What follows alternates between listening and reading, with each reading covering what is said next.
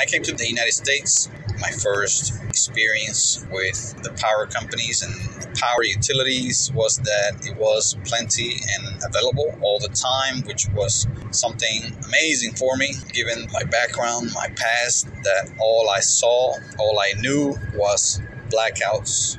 It was. Just the way of life. Having continuous power was something quite new and life changing. But in the summer of 1992, as you may know, Hurricane Andrew hit the South Florida area and knocked out power to perhaps most of the South Florida area. It was a quite devastating hurricane. It was. The direct hit it had not happened for many decades before, at least not in that magnitude where a hurricane category 5 or 4, when it made landfall, hit the area so directly, almost in direct, almost perpendicularly from the Atlantic Ocean.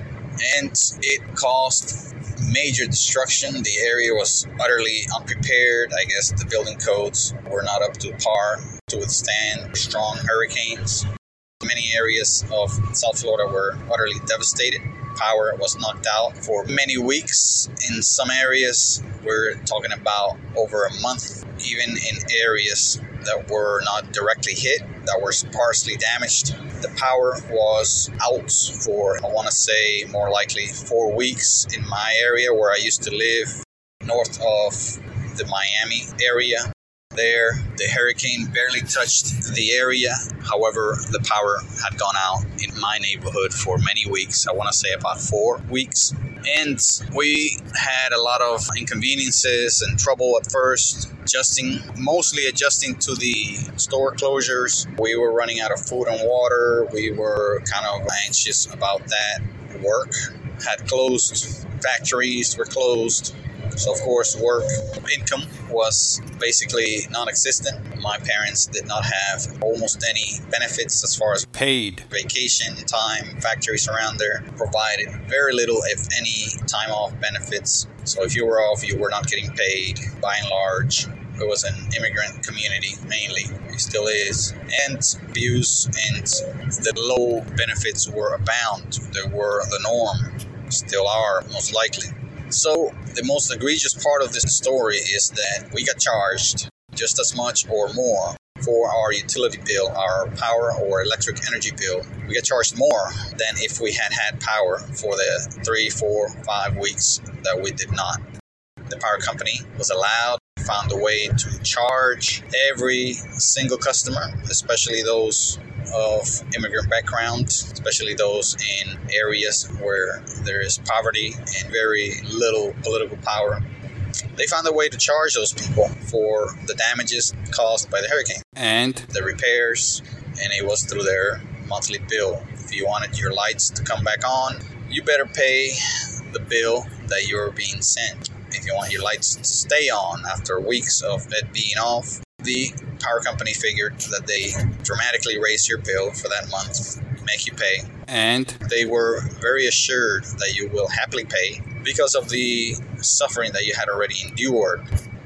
So they took advantage of the situation many, many times.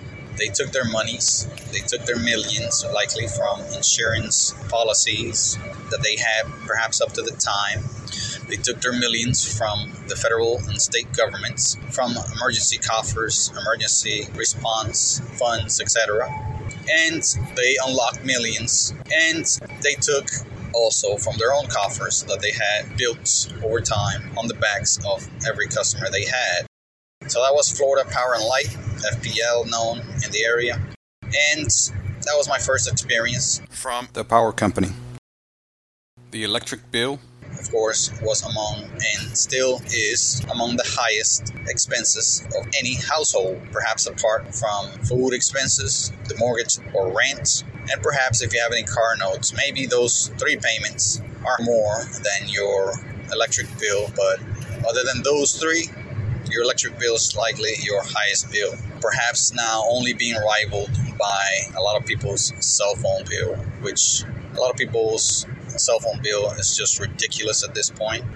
A lot of people have accepted and willingly submitted to very high cell phone bill costs because they want to have the latest and greatest phones. It has become a symbol of perhaps affluency, high status, whatever. So people are using that to represent their status and they are very willing to pay for high cell phone bills.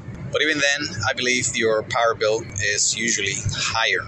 We're talking in the hundreds of dollars, two to three hundred dollars, perhaps on average, and a lot more for the most egregious cases. In 2002, I moved out to the panhandle of Florida, and there I had very sour and bitter experiences again with the power company.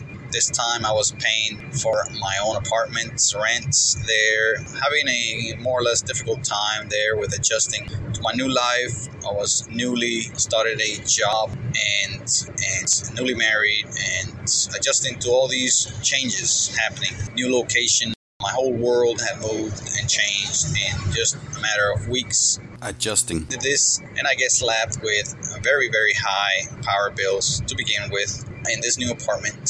Very small apartment, one bedroom. And the bill was so high, I remember that I felt like I was being charged for the time that that apartment was sitting idly, empty, unoccupied. Maybe they were trying to charge me for the entire time it was unoccupied, with perhaps the refrigerator being on, air conditioning on, lights on, who knows what else. And I said, wait a minute, no, I don't want to pay for this. This is too much. You are overcharging me. Obviously, I have not used this much power. Even with your connection fees, all of your extra fees, this is abusive. This is outrageous, the amount of money that you were charging me. I had a precarious and low income at the time. But these people didn't want to hear it. These people offered zero help.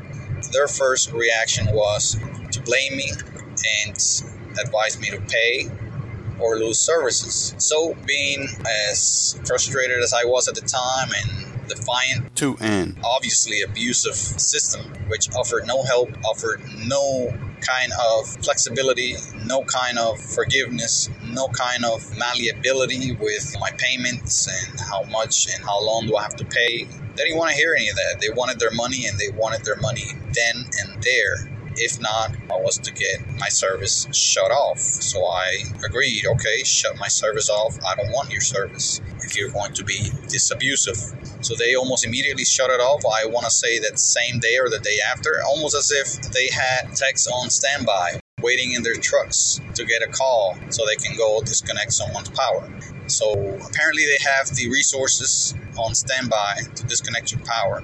But they apparently didn't have the resource to attempt to help you a little bit. Maybe work with you, maybe give you a little bit of a discount as a newly installed customer, maybe give you a little bit of time to pay for your bill, maybe spread out your bill, break it up a little bit. No, they didn't offer any of that help. They didn't point me in any direction for any kind of aid, even being a very low paid member of the time.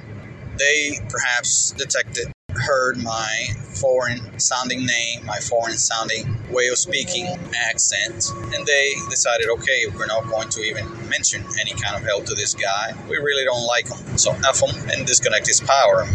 That's the attitude I picked up, I detected from the power company of the time. I am not really sure who covered the area, which was one company, the Panhandle region there. And long story short, I ended up having to pay, having to reconnect power after a few things came together financially. I couldn't be without lights, I couldn't be without refrigeration, didn't have the money to invest in any other alternative. There wasn't really any other alternatives to energy. We didn't have the technology then that we have now with powerful batteries and solar panels or other means of producing electricity. So it was either the utility company or nothing. And having to work, having to work odd hours, irregular hours, long days. You know, this was just not a choice to be so inconvenienced and uncomfortable at your home. I have met people that did go without air conditioning in response to perhaps what I think is high power bills. And this individual, I remember mentioning a few times that he did not use his air conditioning at all, any time of the day or night, which was quite impressive. and demonstrative of the frustration and the abusive rates that these companies have and the very many people that actually cannot afford it that need it but cannot afford it these electric companies seem to have this sadistic pleasure in making you suffer disconnecting your power, having you pay for reconnection charges, late charges, late fees. They tack on insurance fees on you. Perhaps your rates are higher. So you end up paying more if you are a person of low income having trouble keeping up paying for your power bill. They pretty much blame it on you. They blame you for not having much money. They blame you for being late they don't care whether you're being late because you're sick, you're disabled, you didn't have a job, you lost your job. They don't care. They just think that you have the money. You just don't want to pay it on time. That's their first and only assumption. And that's what they act on. That's their first response. Disconnect your power, no questions asked. Many people have died as a result of these companies disconnecting power. There are stories abound for you to see the reports on, news reports, and even court cases that have settled because power companies have disconnected people with disabilities, people in old age, people with young kids.